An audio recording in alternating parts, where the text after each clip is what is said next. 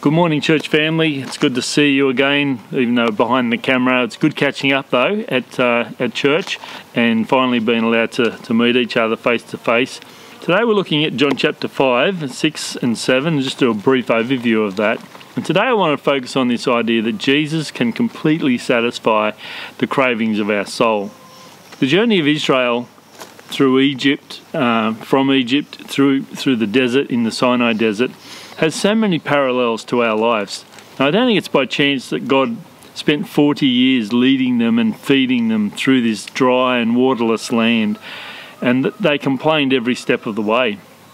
And all they wanted to do was go back into slave, slavery, believe it or not. But at least at slavery, they said they we had food to eat and things like that, and enjoy the, the luxuries of the land. I'm not sure about you, but that has a lot of parallels for my life as well. God's trying to lead me through life, if you like, and uh, all I seem to do is complain about all of these things, and and this my my sin nature's drawn back to, you know, the, the old way of life and and the the pleasures or the desires of the flesh, but we're constantly being led by God, and He wants to feed us and He wants to lead us.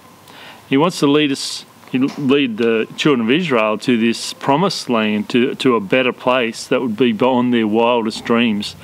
Um, but they were too short sighted, they could only see what was right in front of them.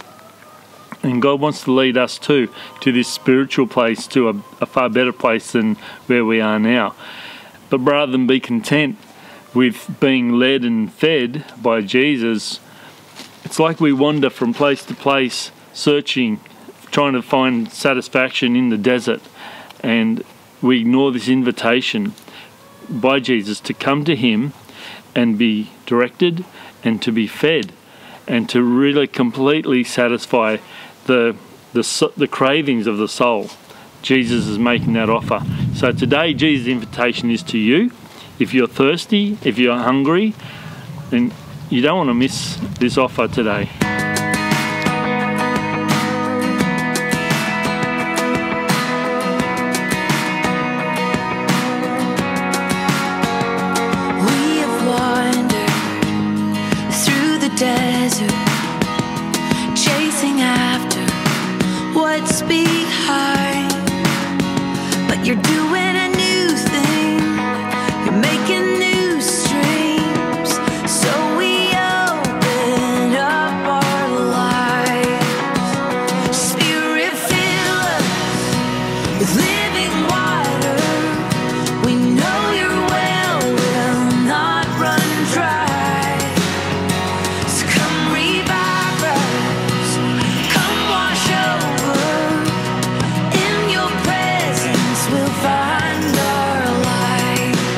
Course, I missed uh, videoing last week.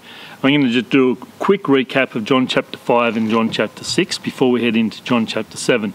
And so in John chapter 5, Jesus really came out and no holes barred. He said, I am God. He declared himself to be God and really put the cat amongst the pigeons with the Jewish leaders, and they really objected to that. But then Jesus gives them four examples or four witnesses that will testify that, that what he says is true and he says uh, that John the Baptist, that his own teachings and his own miracles are evidence that he is who he claims to be, that he is God, and the Father, God the Father, what the Father said about him, that this is my Son. And the fourth one he talks about is Scripture. That Scripture is uh, specifically the books of Moses, the five books of Moses. When he talks about Moses, that's who he's referring to, the, the, the Pentateuch, the five books of the Bible. Then in John chapter 6, John gives us examples of the impact that Jesus has on people uh, through his teaching and through his miracles. And he retells an account or a story that happened where Jesus actually fed 5,000, at least 5,000 men, that's not counting women and children, and he fed them uh, bread and fish from a boy's lunch. And John takes us back into the Old Testament, into in the Numbers, where uh, God is actually feeding the children of Israel manna from heaven and providing them and leading them through this dry and wilderness, dry wilderness place. And so the next day, Jesus, John says that Jesus came out and he said to the the crowd, "Well, you didn't really understand what was what all that was about, but." He says, I am the bread of life. I am the bread that comes down from heaven And he says, Whoever comes to me will never be hungry again. And that was an invitation for Jesus. And um, people obviously were confused about what he was actually saying and how can we eat Jesus' flesh. But we understand today that uh, coming to Jesus and feeding on him, on, on his spirit, uh, can satisfy our soul. He was talking about, about the spiritual nature of things, not the physical. And so in John chapter 7, Jesus declares himself to be the rock that was in the desert, uh, which uh, living water flowed. And the living water is talking about the Spirit, and it flows out. And so I've spoken about this, uh, John chapter 7, before. And so it won't hurt to do a quick refresh on, on this thinking because it's such a crucial chapter to understand really what Jesus is offering us. So John takes us back into the desert and, and to this place that uh, he calls uh, Moriah, I think it is, where Moses takes this stick and he strikes the rock. Really significant that um, he's told to strike the rock. And then water literally flows out of this rock. In John chapter 7, we see in verse 37 that there's this big festival that's happening. And really, what this festival was about was a reenactment of this event back in Numbers. And the crowds, they would literally build shelters and camp out uh, on the streets, and they would relive this journey that Israel took, and it would be a fantastic festival, lots of food and laughter. And on the final day of the, the celebration, the priest would literally take some jugs and they would walk down to the pool of Siloam and they would scoop up the water and they would bring it back up to the temple and they would pour the water all over the altar. Pool of Siloam is a quite significant place in itself. It's fed from this spring that's over 500 metres away, and in 700 BC, King Hezekiah he ordered that a tunnel be dug from this natural spring, which was outside the city, uh, into the city, and then he built this wall around the spring to protect it from invaders coming to, you know, pollute the water and things like that. And so it meant that they had a constant supply of water in Jerusalem itself. But this water would literally come through this rock that was uh, solid rock they dug through for 500 metres. And you can go and visit the the tunnel today. It's still got inscription Hezekiah's tunnel or something like that. And you can literally see the pick marked through the tunnel where they tunneled from both sides and the angles of the pick faces changed. So this is a, an extraordinary tunnel. It's still evidence that the Bible is, is true. But literally, this water runs through this rock, and so the, the priests would go down and they would gather water that come out of the rock and they would carry this water up and they would pour it over the altar. And so the priests would pour water, and the crowds were reminded that God had saved the people of Israel from, from Egypt. He'd led them through the desert and He'd supplied all their needs, and it reminded them of the day that they uh, seen water come out of the rock. Just reminded them of God's faithfulness and supply. So I don't want to be over dramatic, but it seems to me that these priests as they were pouring the water over the altar. And this right at this the climax of this the festival, where everyone's shouting and cheering and remembering what God had done, that Jesus climbs up the steps of the temple and he literally shouts over the top of the crowds and he says, Anyone who's thirsty may come to me. Anyone who believes in me may come and drink. For the scriptures declare, Jesus says, that rivers of living water will flow from his heart. And what Jesus is saying there is that anyone who drinks from me, anyone who comes to me and receives the Spirit, rivers of living water will flow from his heart, from his own heart. And so John goes on to explain that in uh, the later verse that Jesus is said, "I am the living water." And he, when he was speaking of the living water, he was talking about the Spirit. He makes it very clear. And so the Spirit would be given to anyone who believes in Jesus. So I don't want to cloud this point with too many details about uh, what's going on in this chapter. The chapter is very clear that when we come to Jesus, we will be filled with the Spirit of God. And we're not filled with the Spirit by any, any other means. You know, You can some say we need to be speaking in tongues or to be baptized with water or some say baptized with fire, whatever that means. But when we simply come to Jesus, that's when we're filled with the Spirit of God. And Jesus invited the whole crowd to come to him. So this is not just an exclusive offer to any any particular group. Everyone who comes to Jesus will be filled with the Spirit of God. Anyone who's thirsty will come and be filled with the Spirit, and their soul will be satisfied. We live in this age of materialism, and we're constantly drinking this water from a dirty cistern, and we're never satisfied. It can never satisfy our souls.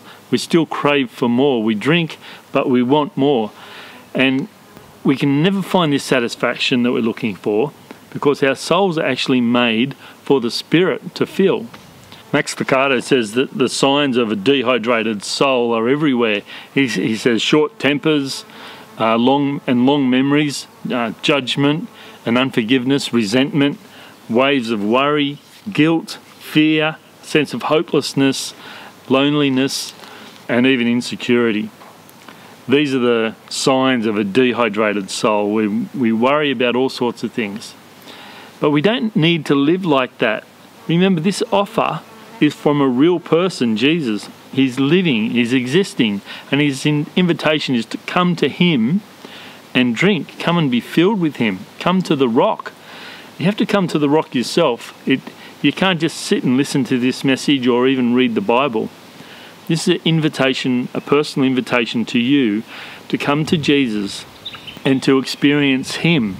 The scriptures point to Jesus, and we can find out where He is and how we can get to Him, but we really have to build a relationship with Jesus in order to be completely filled with the Spirit and to have our soul satisfied.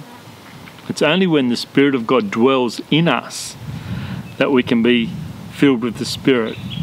And there's no judgment in that statement. I'm not saying that, you know, you know, certain people aren't filled with the Spirit. It's only an invitation to keep on drinking. Think about that. It's, it's if you're not filled with the Spirit, I'm not I'm not judging you. I'm saying come and drink. Keep drinking. Keep drinking until you're until you're satisfied. It's just amazing what the work of the Spirit does in our lives you know, we, we maybe have resentment against someone, but when you're filled with the Spirit, you find love for people that, that you've never had. You find a love for God again. You, you might find the joy that you've lost over the years through hardship or struggle. You might find peace that you could never imagine and comfort in your greatest grief. The Spirit, what the Spirit does in our lives is, is just amazing and uh, it's the way that God wants us to experience life with Him. The children of Israel were never alone on this journey, they were constantly being led and fed by God. And we're not on this journey alone either. We have the Spirit of God living within us. He wants to lead us through life, direct us, guide us. He wants to feed us and fill us and satisfy our soul. And all we need to do is come to Him and ask, simply ask. You see, the rock has already been struck, and out of the rock is continually flowing the Spirit, fresh. Won't be need to be struck again. We don't have to come to Christ and strike him. In fact, Moses got into trouble for striking the rock twice, and he missed out on the, the promised land. It's probably a story for another day. But the Christ has been struck. He's, he died on the cross, and as a result of his death, we can be filled with the Spirit of God and He will lead us through this life. And even though it's uh, a journey, and even though the journey is hard, the promise is that God will never leave us. He will continue to feed us and supply all our needs and satisfy our souls. So let me pray for you today, and let's ask God to continue to lead and to feed us as we go on this journey of life together. Father, we just thank you for who you are. You are an amazing God who has a plan for our life, and we thank you for Jesus Thank you for the Spirit. And, and all of these aspects of God come into our life and lead and feed, and, and you've died for us, and you've taken our punishment for our sin, and now you want to fill our life and give us direction and satisfy the deeper desires of our soul. Father, you meet every aspect of our being, and we just give you thanks for that. Today, I just pray for those, Lord, who who aren't filled with the Spirit like we should be, and I include myself. And Lord, I, I ask Jesus to to fill us with your Spirit, to satisfy our souls, and to use us in a way that, as we're filled with your Spirit, that that Spirit would overflow into this community of people that we, we know, and that your love will become known just through our, our who we are and our actions. So we ask, Lord, that you'll use us today to make your name great and to make Jesus known in our in our community. We pray for everyone who might be sick today, who are suffering, who are alone, who needs comfort. Lord, just visit them with your Spirit and meet their needs, we pray. I'll pray all of these things today in Jesus' name. Amen. Have a great week, church. We'll see you again face to face next week. Bye for now.